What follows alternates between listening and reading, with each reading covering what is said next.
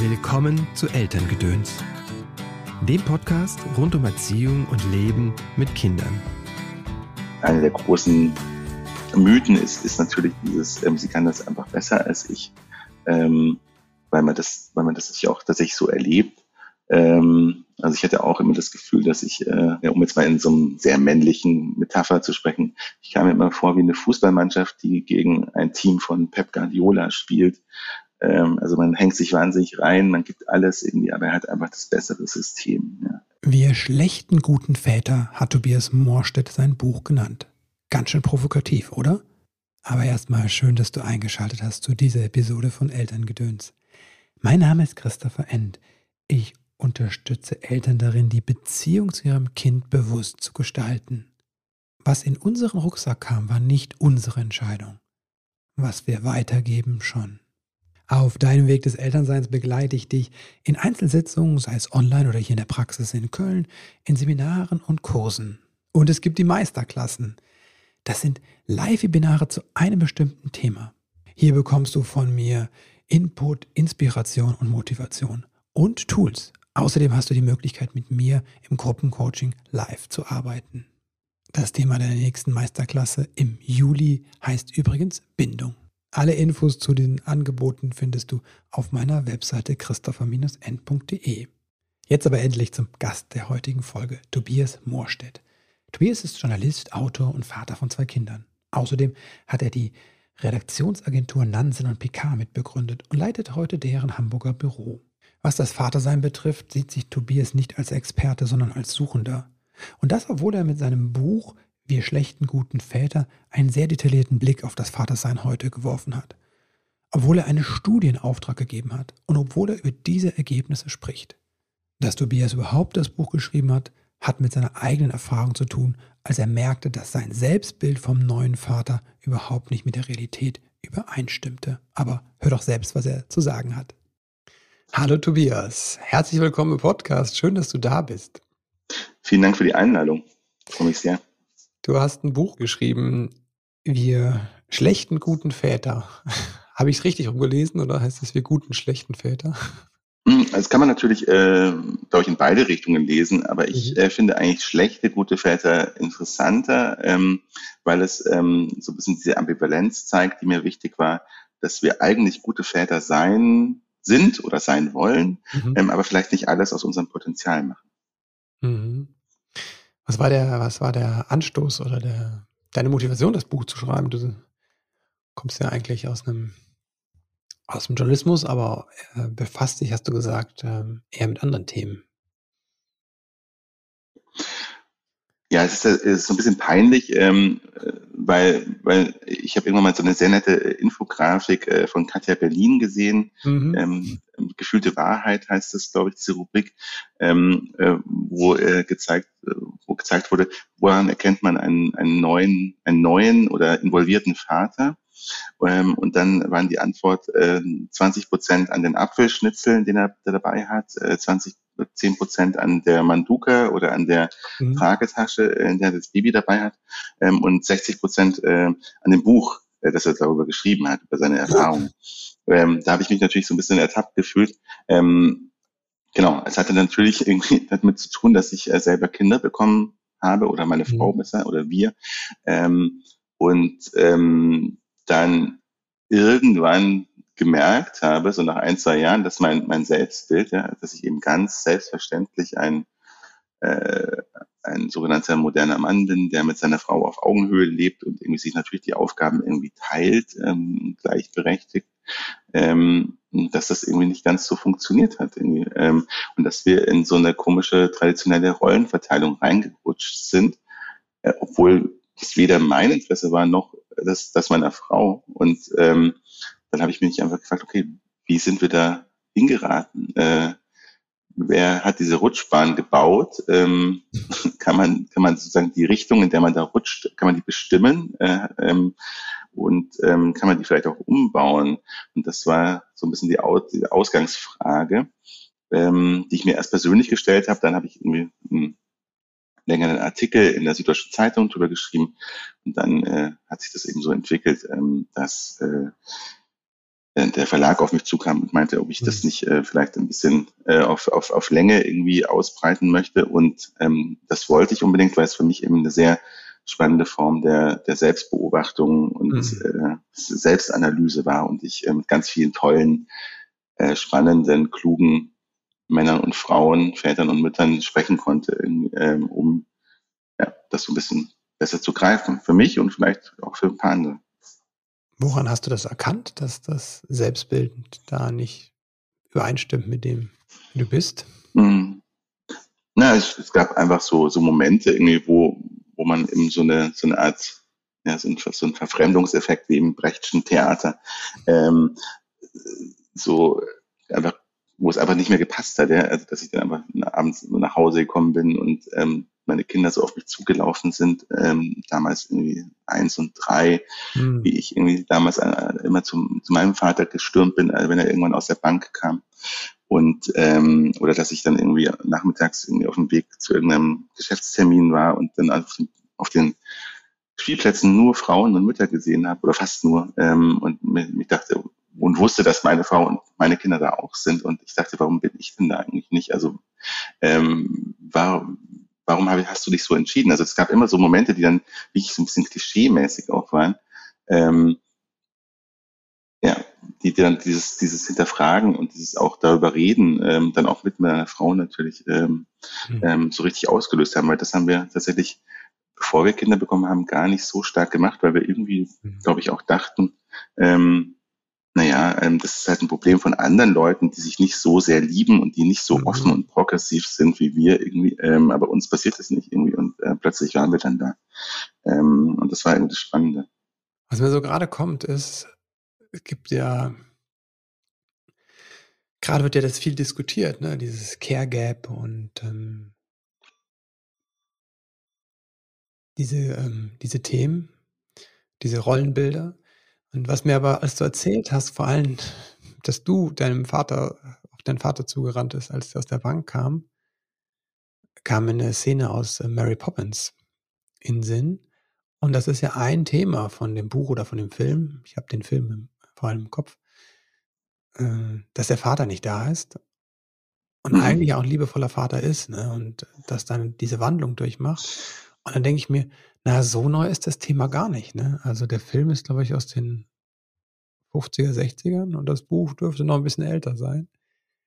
Ist doch spannend, oder? Das ähm, anscheinend. Nein, das, das, das Thema ist, ähm, glaube ich, überhaupt nicht, ähm, überhaupt nicht neu. Ähm, ähm, deshalb merkt man auch so ein bisschen in der, in der Recherche natürlich. Mhm. Ähm, man, man hat ja immer sozusagen als, äh, als so narzisstisches Individuum irgendwie äh, im 21. Jahrhundert denkt man immer, man macht, man macht alles zum allerersten Mal irgendwie ja, und, ähm, und ist so eine Art Christopher Columbus, der in die Zukunft segelt irgendwie. Ähm, aber ähm, tatsächlich äh, sind ja die Probleme, die man selber hat, ähm, damit haben sich ja schon einfach Milliarden von Menschen irgendwie äh, herumgeschlagen und ähm, das so, sollte man sich natürlich bewusst machen. Ich habe äh, lustigerweise ein, ein sehr witziges Zitat gefunden von Ulrich Beck, ähm, der äh, leider schon verstorbene, sehr, sehr tolle Soziologe, mhm. der schon in den 80er Jahren äh, über, über die neuen Väter geschrieben hat, dass sie eine große, also jetzt Zitat, große verbale Aufgeschlossenheit bei gleichzeitiger Verhaltensstarre. ähm, was irgendwie sehr, sehr schön formuliert ist. Ähm, das ist eine Sache, also das, das, das ist sozusagen 40 Jahre her, ähm, aber man kann natürlich irgendwie dann auch in den, in, den, in so diesen Jahrzehnten des Wandels, in den 20er Jahren des 20. Jahrhunderts und in den 60er Jahren des 20. Jahrhunderts findet man das natürlich auch. Und ich habe ähm, auch äh, in einem ganz tollen Buch ähm, auch gelesen, das ist wirklich so eine Art äh, Kulturgeschichte des Vaterseins ähm, ähm, ist, also aus wissenschaftlicher Sicht, wissenschaftlicher Sicht. Und da gab es tatsächlich einfach schon so, ähm, also äh, Zitate aus Briefen, die, die während der französischen Revolution irgendwie äh, geschrieben wurden, irgendwie, wo Männer äh, sich damit beschäftigt haben, dass sie irgendwie keine richtige Beziehung zu ihren Kindern haben und, und irgendwie die Mütter beneidet haben für diese authentische Beziehung zu ihren Kindern. Ähm, ja, also das ist, äh, ist es überhaupt, das ist kein, kein Thema des 21. Jahrhunderts. Ähm, es ist ein, ein, ein, ein Menschheitsthema, ein, ein Gattungsthema. Ähm, Und ähm, aber natürlich muss jede Generation äh, diese Fragen irgendwie im Kontext ihrer jeweiligen politischen und gesellschaftlichen äh, Realitäten klären. Ja, also dafür, deswegen können wir wahrscheinlich auch nur so bedingt irgendwie etwas lernen von den alten Römern oder von den äh, Neandertalern, was die halt gemacht haben. Ja, die haben es wahrscheinlich noch anders aufgeteilt, die Neandertaler. Aber ähm, genau, wie sind wir da reingerutscht? Ver vermutlich egalitärer, ja. Mhm. Aber das weiß man natürlich nicht. Man hat ja keine äh, schriftlichen Zeugnisse irgendwie aus der Steinzeit. Ja, wie sind wir da reingerutscht in dieses, ähm, weil du sagst ihr seid da in Partnerschaft oder in die, äh, in die, in die Elternschaft eigentlich aus einer gleichberechtigten Partnerschaft reingerutscht? Oder zumindest habt ihr das vermutet? Und dann gibt dieses schöne Zitat, ich habe vergessen von wem, dass wir ähm, als äh, 20. oder 21. Jahrhundert ähm, oder gleichberechtigtes Elternpaar in den Kreissaal gehen und kommen aus 60er Jahre Elternpaar wieder raus. Ne? Wieso ist das so? Ja, ja, es ist äh, natürlich eine, äh, die langweilige Antwort ist, ist, ist immer, es hängt an, hängt mit verschiedenen Faktoren zusammen. Mhm. Ähm, Welche? Ich, ich glaube, was halt, ähm, was, äh, ja, was, was man sich vielleicht äh, man, man denkt immer, man, man, man sei der Herr und äh, Drehbuchautor seiner eigenen Biografie und, mhm. äh, und hatte sozusagen alles unter Kontrolle irgendwie und kann das sozusagen alles äh, bestimmen, irgendwie in Absprache vielleicht mit dem Partner oder Partnerin, äh, wo man dann am Ende rauskommt. Ähm, und man macht sich vielleicht nicht nicht genug bewusst auch irgendwie in welchen Bahnen und Schranken man sich bewegt. Und da gibt es natürlich, ähm, und das ist natürlich fast schon so eine Art Binse, ähm, äh, viel, viel, viele Dinge wie äh, das, das Ehegattensplitting ähm, oder ähm, die geteilte Krankenversicherung, die, die halt einfach so aus den 50er, 60er Jahren auch kommt. Ähm, mhm. ähm, die, das Ehegattensplitting wurde in den Ende der 50er Jahre explizit eingeführt, um die Frauen nach dem Krieg wieder ins, in, in, in, in das Heim zu kriegen. Also das mhm. geht aus äh, internen ähm, äh, Papieren des Finanzministeriums äh, hervor, das die Süddeutsche Zeitung in letztes Jahr auf, aufgearbeitet hat. Ähm, und ähm, das, das ist die, unsere Realität. Ähm, und wir haben irgendwie eine, eine Elternzeit, Elterngeldregelung seit 2007, die, die auch in, in ihrem, in ihrem sozusagen Setup eine gewisse traditionelle Verteilung irgendwie mhm. ja, begünstigt durch diese 12 plus 2 Regelung. Ähm, da gab es sogar damals, äh, habe ich während der Recherche gemerkt, ein, ein, ein, ein Plakat, ähm, das, da war so ein großer, runder Mutterbauch drauf, ohne Gesicht. Und auf dem standen so zwei kleine Babyschuhe. Und da stand dann drüber, Lauf, äh, krabbeln lerne ich bei der Mama und laufen beim Papa. Und wenn man sich jetzt so ein wow. bisschen auskennt mit der kind, mhm. frühkindlichen Entwicklung, dann weiß man, okay, laufen lernen sie halt so ab zwölf Monaten eigentlich, es sei denn, es sind irgendwelche äh, Outlier. Ähm, das heißt, äh, der Papa springt dann so ab zwölf Monaten ein, aber das erste Jahr ist die Mutter, ist für die Mutter, ja. Und, und jetzt haben wir auch tatsächlich diese, also so war das damals angesetzt. Ähm, und aus den Partnermonaten sind die Vätermonate geworden. Und wenn man Glück hat, irgendwie dann nehmen halt diese 40 Prozent der Väter, die Elternzeit, Elterngeld nehmen, dann nehmen sie halt zwei Monate. Und nur der geringste Teil irgendwie nimmt dann eben mehr. Mhm. Ähm, also das sind sozusagen diese äußeren Sachen. Und, ähm, und natürlich gibt es aber auch interne äh, Faktoren. Äh, und ich habe ja mit ganz vielen äh, Wissenschaftlerinnen, ähm, Ökonominnen, Soziologinnen gesprochen für dieses Buch. Sind interessanterweise auch immer Frauen, die sich mit dem Thema beschäftigen, nicht Männer oder fast nur. Ähm, und habe sie immer gefragt, was sie einem sozusagen persönlich raten würden, jetzt auf Grundlage ihrer Forschungen. Mhm.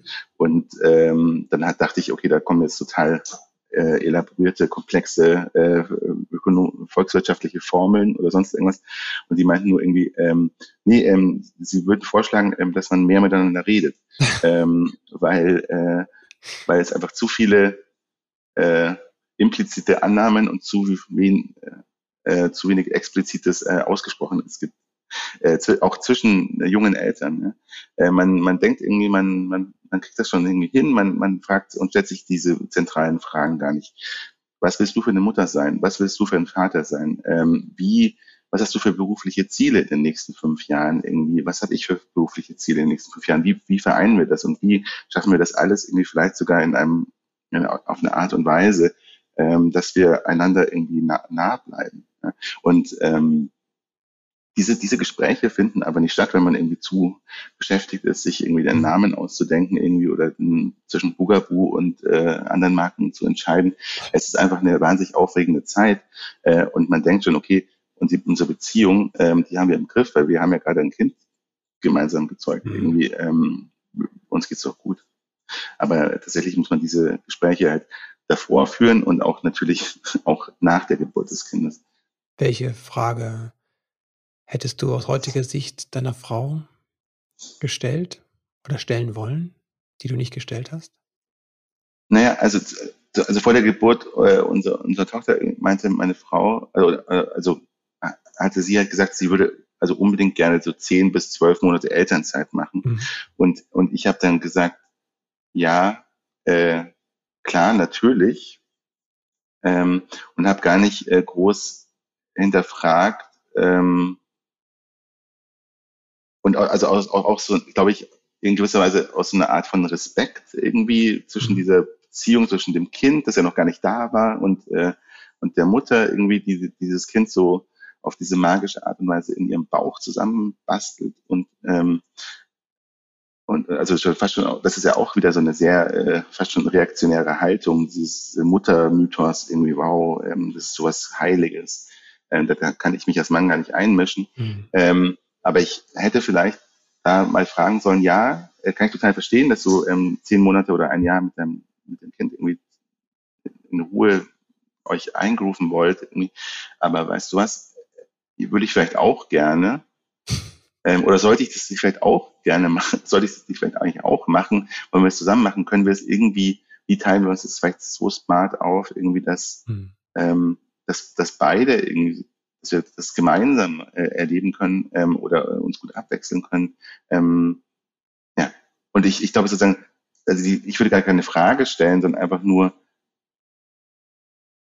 also wie, wie finden wir den besten gemeinsamen Weg, wäre, glaube ich, die, die Frage, ähm, statt irgendwie einfach zu sagen, ja, okay, du willst zwölf Monate machen oder du willst 14 Monate oder du willst drei Jahre machen oder du willst fünf Monate machen. Also Mhm. Einfach diese Frage so hinzunehmen und zu sagen, ja, äh, diese Antwort, ähm, wie lange will die Frau Elternzeit machen und dann sagen, ja, passt schon. Ähm, damit arbeite ich jetzt als, als Vater und als Mann.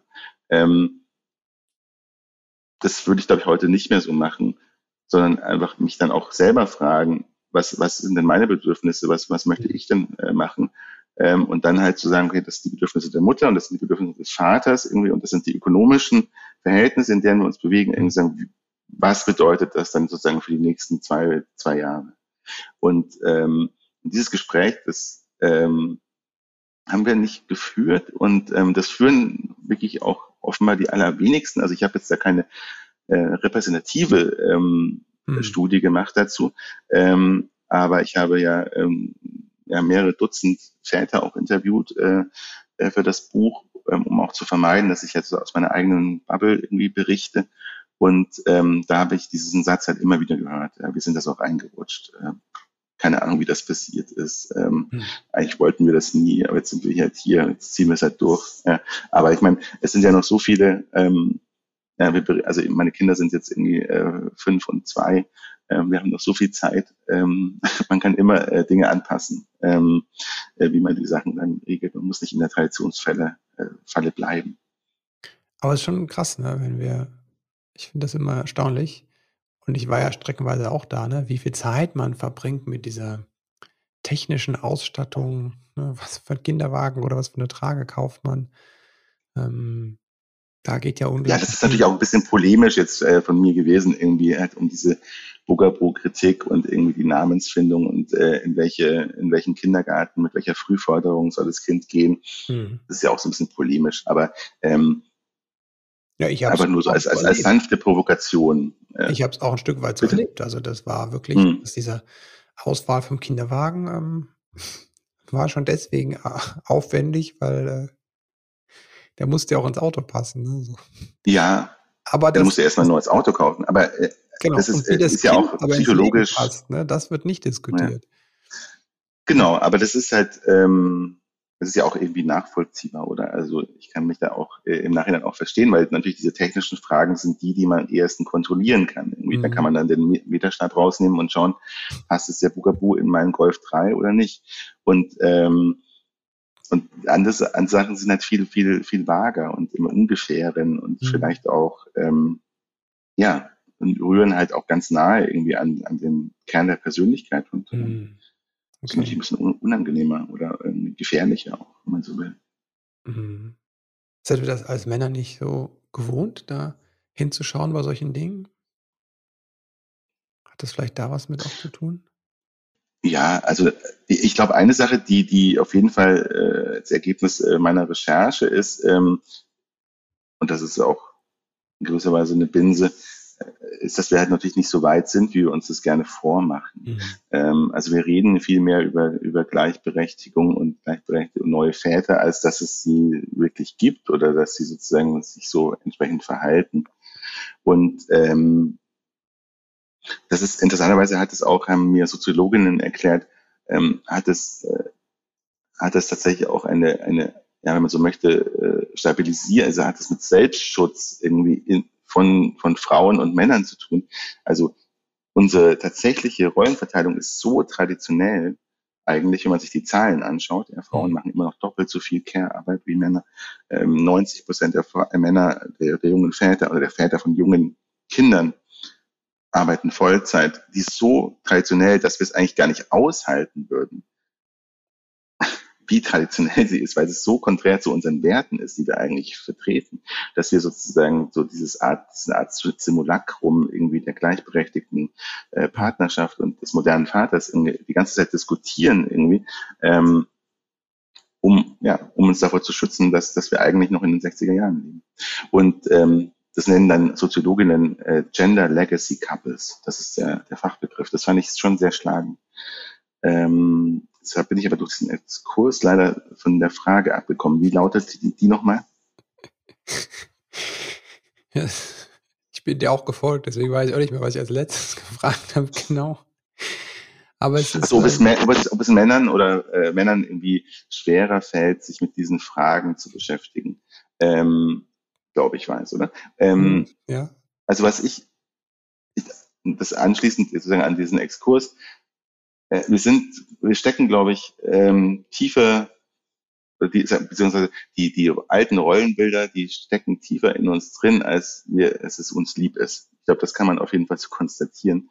Ähm, das kann, sieht man einfach auch an, an, an, an Studien, ähm, dass zwar ähm, nur, nur, gut, nur ein guten Drittel der, der jungen Väter denkt, ja, ähm, es sei, äh, sie, sie müssten sich selbst, also müssten die Familie äh, alleine ernähren, aber irgendwie über zwei Drittel denken, dass die Gesellschaft es von ihnen erwartet. Ja. Ah, also sie spüren auch diesen äußeren Druck, mhm. ähm, das zu leisten. Es ist also nicht nur sozusagen dieser äh, innere Neandertaler, ähm, der, der, der das halt auch möchte, sondern es gibt einfach einen ganz starken, es gibt einfach Konflikte zwischen den, den Bedürfnissen der, der, des neuen Vaters, der neuen Väter nah an ihren Kindern zu sein, dann aber den wahrgenommenen gesellschaftlichen Erwartungen ähm, und dann natürlich aber auch irgendwie diesen vielleicht den Karrierezielen oder diese Selbst, dieses Selbstbild mhm. des aktiven, produktiven Mannes, das auch noch in vielen Leuten drinsteckt. Also es ist eine große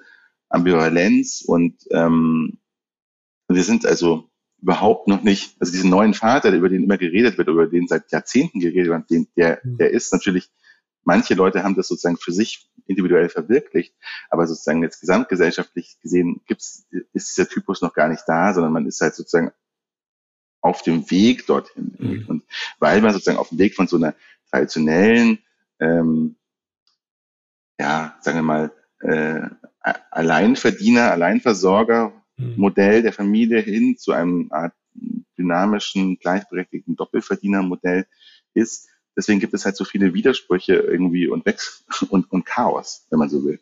Äh, weil man sozusagen, ja, auf dem Weg von, von A nach B ist irgendwie und da wird da ist halt wild. Was mir auch, ähm, ähm, ich habe ja dann auch für das ähm, Buch auch eine, eine repräsentative Befragung von, von Vätern mhm. in, in Deutschland, Österreich, Schweiz äh, durchführen lassen, weil ich fand, dass es gar nicht so viele Daten gibt. Ähm, weil man doch immer mehr über die Mütter redet, immer noch. Mhm. Und ähm, da kam zum Beispiel heraus, dass nur 30 Prozent der Väter sich mit anderen Vätern über ihr Leben als in der Familie austauschen. Mhm. Ja, ähm, das finde ich sehr, sehr wenig. Ähm, und das in, in, in der Folge bedeutet das für mich, dass viele, viele Männer irgendwie so relativ allein sind äh, mhm. mit, mit diesen Fragen oder denken, sie müssen das irgendwie alleine durchziehen und sie müssen das vielleicht auch aushalten, ähm, diese Widersprüche in sich. Ähm, und, und das finde ich eigentlich überhaupt kein schönes Bild. Ja? Ähm, man möchte irgendwie den alten Ansprüchen noch genügen, arbeitet Vollzeit, möchte, möchte aber gleichzeitig irgendwie ähm, für die Kinder da sein. Ähm, deswegen irgendwie trifft man sich nicht mehr mit den Freunden und macht keinen Sport mehr irgendwie und äh, zerreißt sich dann halt auch so. Ähm, also ich, so kann man, glaube ich, diese die, die Situation der Väter auch sehen. Ne? Also natürlich kann man immer sagen, ähm, Mütter machen immer noch doppelt so viel Care-Arbeit, irgendwie Skandal. Ähm, und das ist auch so. Ähm, aber ich, ich finde, ähm, interessant wird es auch, ja, die Rolle der Väter mal anders zu betrachten, nämlich aus der Perspektive heraus, warum ist es ihnen nicht möglich oder warum trauen sie sich nicht oder warum vielleicht ihren eigenen Bedürfnissen gemäß zu leben. Woher kommt das, dass es denen so schwer fällt, mit anderen Männern darüber zu sprechen? Wie ihr Vater sein? Ja, das ist doch bestimmt einfach auch einfach eine, eine Rollenprägung, wenn man es aber nicht kennt. Ich meine, wurdest du schon mal von einem anderen Vater gefragt, also dass ich sich, äh, ah, wir haben jetzt gerade ein, ein, Baby bekommen, habt ihr vielleicht noch Bodies irgendwie in Größe 86?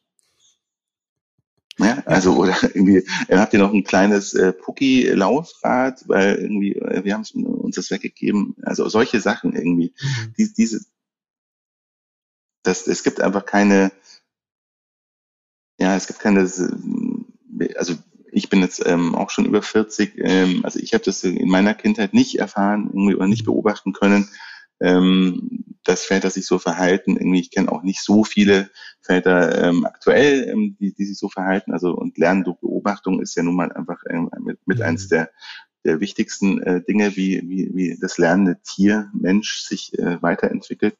Und ähm, das ist natürlich, und, und wir kann man auch gesamtgesellschaftlich natürlich auch das sehen, dass ähm, es gibt ja auch medial, wenn man so will, mhm. kaum Vorbilder.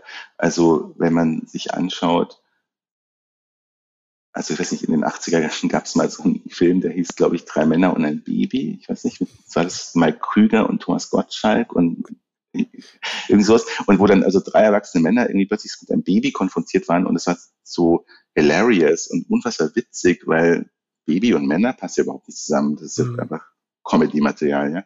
Ich weiß nicht, ob sich da noch jemand dran erinnern kann. Ähm, aber ähm, dann habe ich ganz gut. Ne? letztes Jahr ähm, gab es in der ARD, glaube ich, so eine Art, ja auch so eine Serie, die hieß irgendwie Mapa, also Mischung aus Mama und Papa, mhm. ähm, wo, wo es ihm darum ging, wie ein, ein, ein junger Vater sich um seine Tochter kümmert. Ähm, aber die Frau war irgendwie, bei, ich glaube, beim Unfall ums Leben gekommen oder so. Und, und ich fand das dann irgendwie schon irre, weil, weil halt sozusagen nur, äh, also Männer kümmern sich nur um die Kinder, wenn, also in den Medien jetzt, ähm, wenn irgendwas Schlimmes passiert ist. Also die Mutter ist irgendwie gestorben oder verunglückt oder Flugzeugabsturz oder irgendwas anderes Katastrophales ist passiert, weil sonst wäre der Mann ja mit dem, mit dem Kind auch nicht allein, sonst wäre die Mutter da. Ähm, und das ist ja, glaube ich, schon noch immer relativ äh, präsent. Ja, es ist, ähm, greift auch Erzählungen aus, äh, die schon ein paar hundert Jahre alt sind. Ne? Das ist tatsächlich die ähm, Grimms Märchen, hatte ich letztens die Lea Streisand, eine Autorin im, mhm. im Podcast, und die sagt, das ist, was die Grimms gemacht haben, ne? in den ersten Ausgaben ihrer Märchen, war das die leibliche mhm. Mutter noch. Und dann haben die die Märchen ja über 50 Jahre mal weiterentwickelt und am Ende sind es, gibt es fast keine leiblichen Mütter mehr, die sind alle gestorben. Ne? Mhm.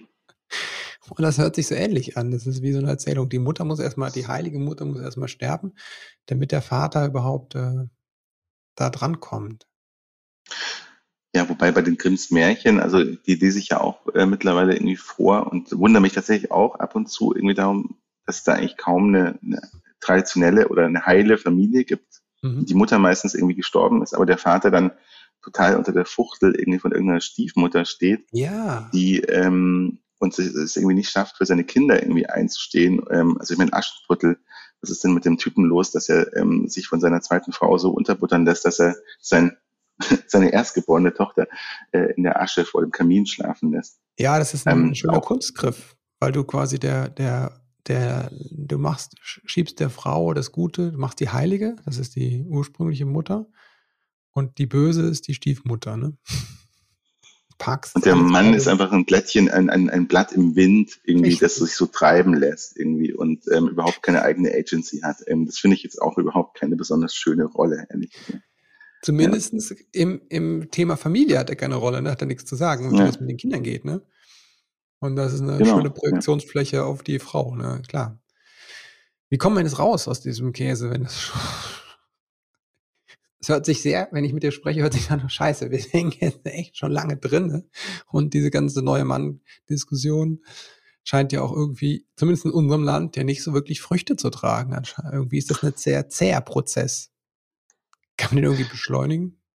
Gibt es Hoffnung?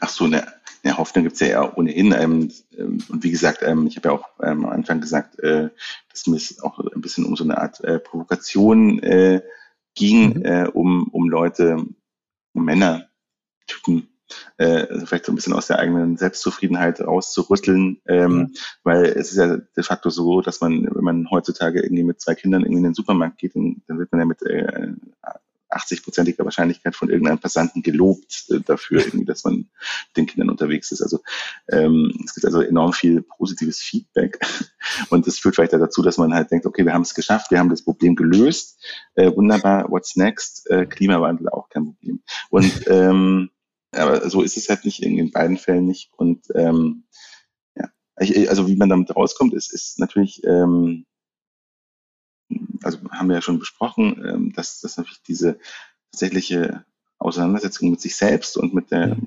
Partnerin, also jetzt wenn man aus der Väterperspektive spricht, ähm, mit dem Partner, ähm, einfach wichtig ist, irgendwie, um möglichst explizit das zu klären. Und das ist auch nichts, was man sozusagen einmal, äh, einmal so abschließend macht, irgendwie, und dann hat man es geklärt und dann bleibt es so für immer, sondern äh, weil sich ja auch die Lebensumstände immer ändern, irgendwie mhm. Jobs ändern sich, irgendwie der Wohnort ändert sich, äh, die Kita-Betreuung ändert sich, irgendwie äh, muss man natürlich diesen, diesen Diskurs irgendwie in der, in der Elternschaft, irgendwie, ob das jetzt ähm, eine, eine traditionelle Familie ist oder irgendwie ähm, mhm. oder neue, neue Familienmodelle wird immer aufrechterhalten.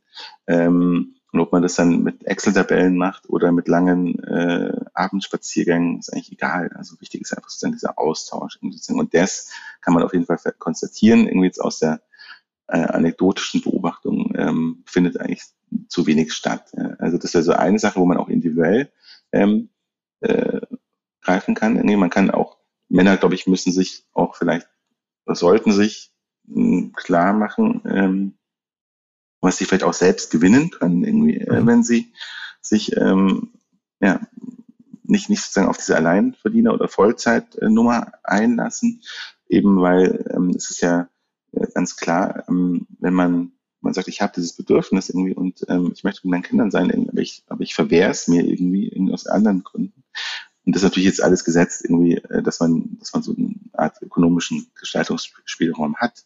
Ähm, dann ja, dann tut mir das natürlich gut. Dann ist es gut für meine psychische Gesundheit, dann ist es gut für meine physische Gesundheit, dann habe ich weniger Stress, ähm, dann äh, ja, habe ich weniger äh, gesundheitliche Risikofaktoren. Ich bin ähm, besser eingebunden in das Sozialleben meiner Gemeinde oder meine, meine, meines Kiezes, irgendwie, wenn ich irgendwie die Kinder abhole von der Kita, äh, weil ich dann ganz viele Leute kennenlerne ähm, und bin, bin, ja, nicht, bin nicht sehr darauf, angewiesen, irgendwie, dass meine Frau irgendwie unser Sozialleben irgendwie managt. Ja, das ist ja auch eine Lebensrealität von ganz vielen Männern, ähm, dass, ähm, dass es eigentlich äh, die Frau alles klärt, wo man, was man dann abends und Wochenende macht und die Kinder. Und äh, man weiß nicht mal äh, die Handynummer irgendwie von, von der besten Freundin, von den mhm. Eltern der besten Freundin der Tochter. Also ähm, so eine Art von äh, gesünderes, sozialeres, Leben, ähm, glaube ich, ähm, hat man da irgendwie auch vor sich.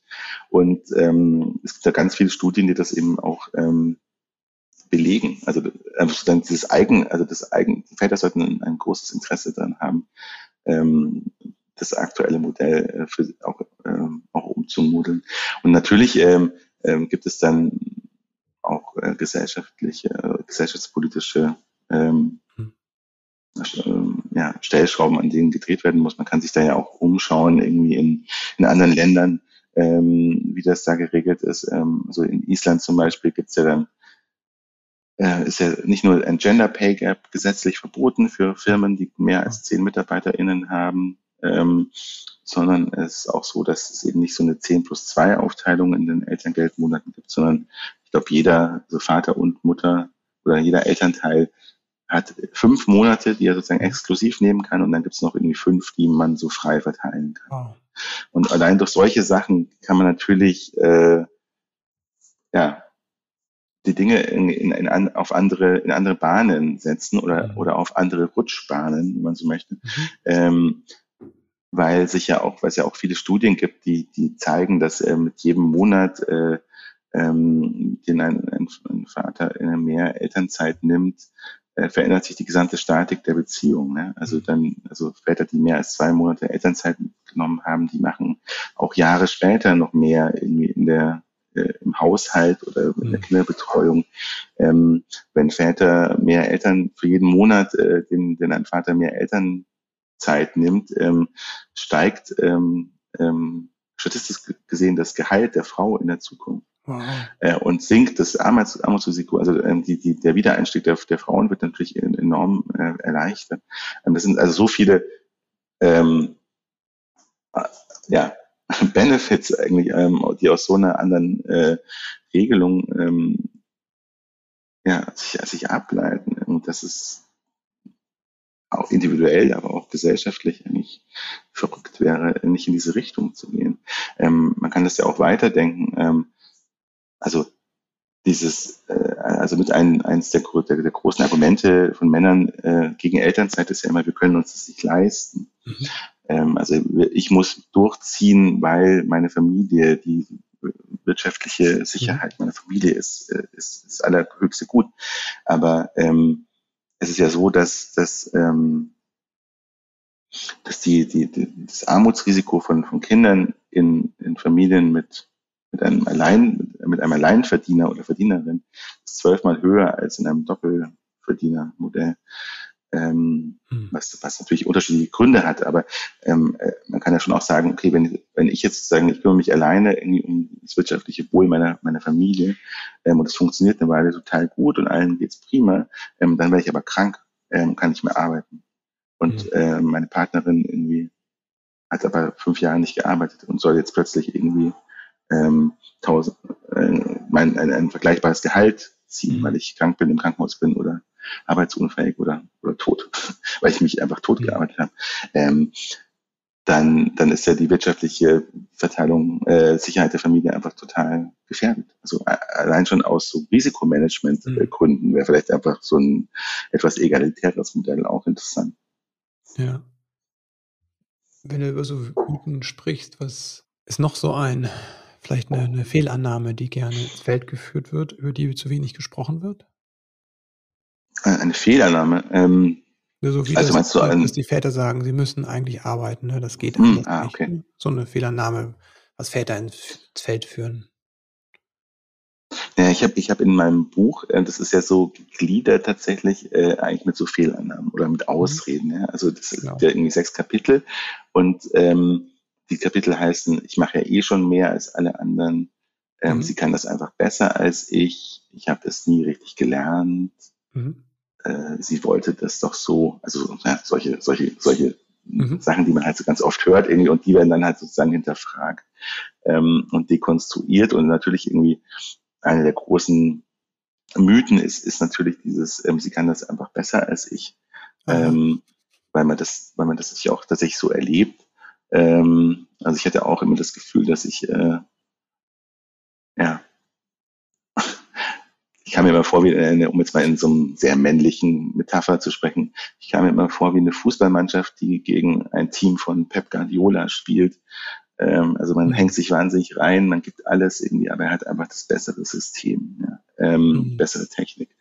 Ähm, und also ich, ich äh, höre, meine Tochter irgendwie hat Schluck auf, also ja, im Babyzeitalter und äh, will, will da äh, helfen und ähm, komme mhm. rein und da ist meine Frau natürlich schon längst, äh, längst im Zimmer und so.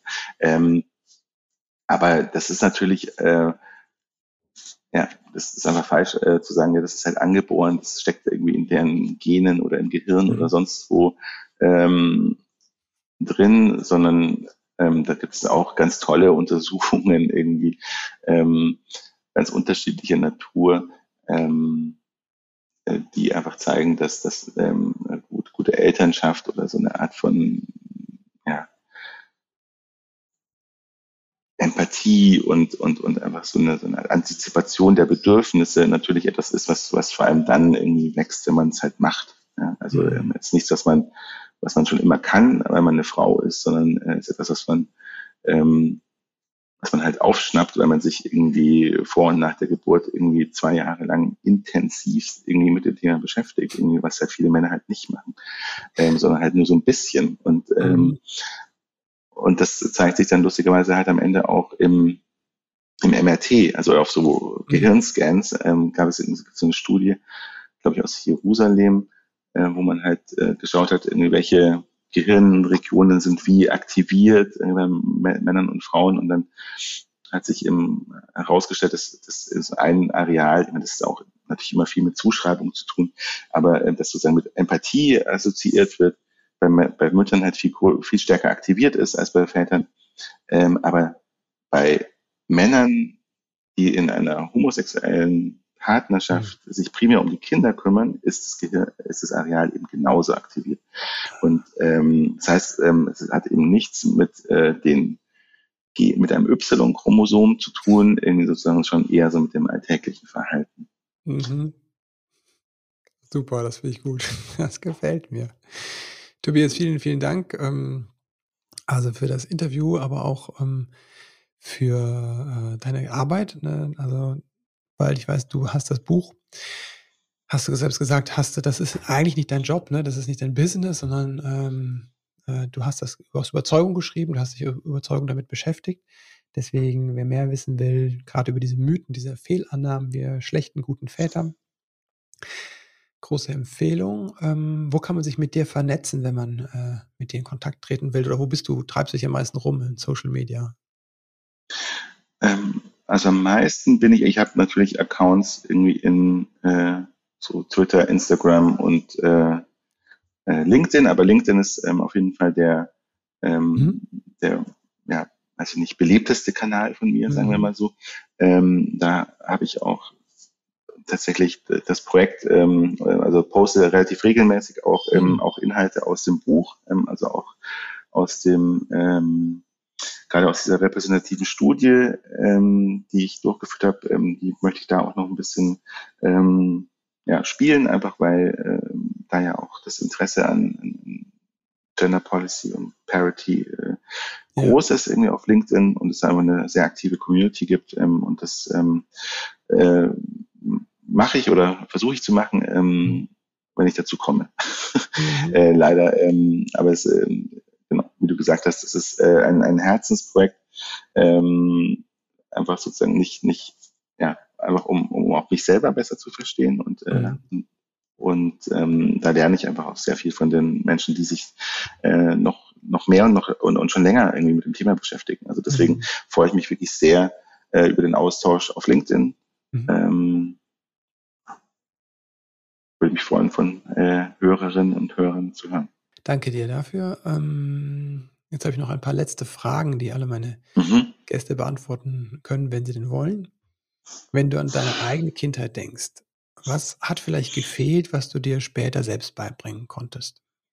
Jetzt gehe ich mal davon aus, dass meine Eltern das nicht unbedingt hören, diesen Podcast. Das heißt, ich bin komplett frei, äh, hier ähm, zu, zu antworten. Äh, was ich wirklich spannend finde, ist, dass, dass ich zumindest in meiner Erinnerung nie aktiv beigebracht bekommen habe, zu kochen. Ja, mhm. Also mein Vater stand nie in der Küche. Ähm, wenn, wenn hat er mal äh, Frühstück gemacht für uns. Ähm, und, und ich habe kochen gelernt eigentlich erst mit so Mitte, Ende 20, irgendwie, als ich aus dieser Tiefkühlpizza-Phase irgendwie in meiner Studenten-WG rauskam. Ähm. Und ähm, das, glaube ich, ist eine ganz gutes, ähm, gute Metapher halt irgendwie so, dass, dass man vielleicht das einfach damals nicht so äh, ja, normal war, also in den 70er, 80er Jahren, ähm, oder 80er Jahren eigentlich, ähm, dass, dass, dass äh, Jungs äh, kochen lernen und, und nähen kann ich heute noch nicht, ähm, mhm. leider. Ähm, also außer einen Knopf annähen. Und ähm, solche Sachen, ja. Mhm. Und das, also das hat, hat natürlich sozusagen, äh, geht ja nicht nur um, die, um das reine Skillset, sondern ähm, hat ja auch eine gewisse Botschaft dahinter, irgendwie sozusagen. Mhm. Also ist nicht euer Job, wenn man so will. Müsst ihr ja. nicht machen. Ja. Mhm. Okay. Also hast gelernt, das ist doch mein Job auch. Das Kochen ist doch toll. Also ich, ich koche sehr, sehr gern. Mittlerweile ist es mhm. doch ein, ein sinnliches Vergnügen. Ja. Mhm. Wofür bist du deinen Eltern dankbar?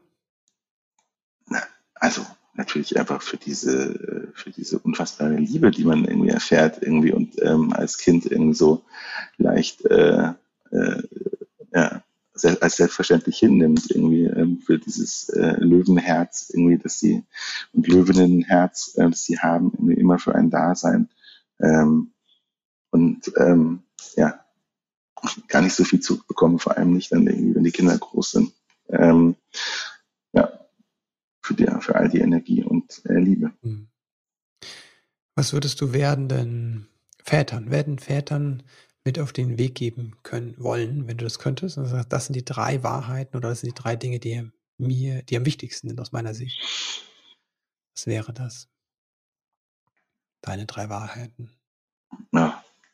Also habe ja vorher gesagt, dass ich hier keinen Ratgeber geschrieben habe, sondern eher so eine Selbstbeschimpfung. Ähm, ähm, deswegen äh, ja, eine Erfahrung. Ja, eine, eine, Sache, glaube ich, irgendwie ähm, kam mir schon raus. Also eben dieses, äh, oder vielleicht das erste wäre natürlich einfach ähm, Versuch herauszufinden, was du, was du wirklich willst. Ja? Also mhm. was, was möchtest du? Möchtest du wirklich, ja, dein, dein, dein, dein, dein Kind irgendwie im Alltag irgendwie ähm, erleben und nicht nur irgendwie zwischen 17 und 19 Uhr und irgendwie äh, Samstag äh, vormittags und sonntags. Ähm, und ähm, was bedeutet das dann irgendwie für deine anderen Pläne in anderen Feldern? Ähm, mhm. und, und, und finde raus, was du wirklich willst. Schau, schau ehrlich und klar in den Spiegel.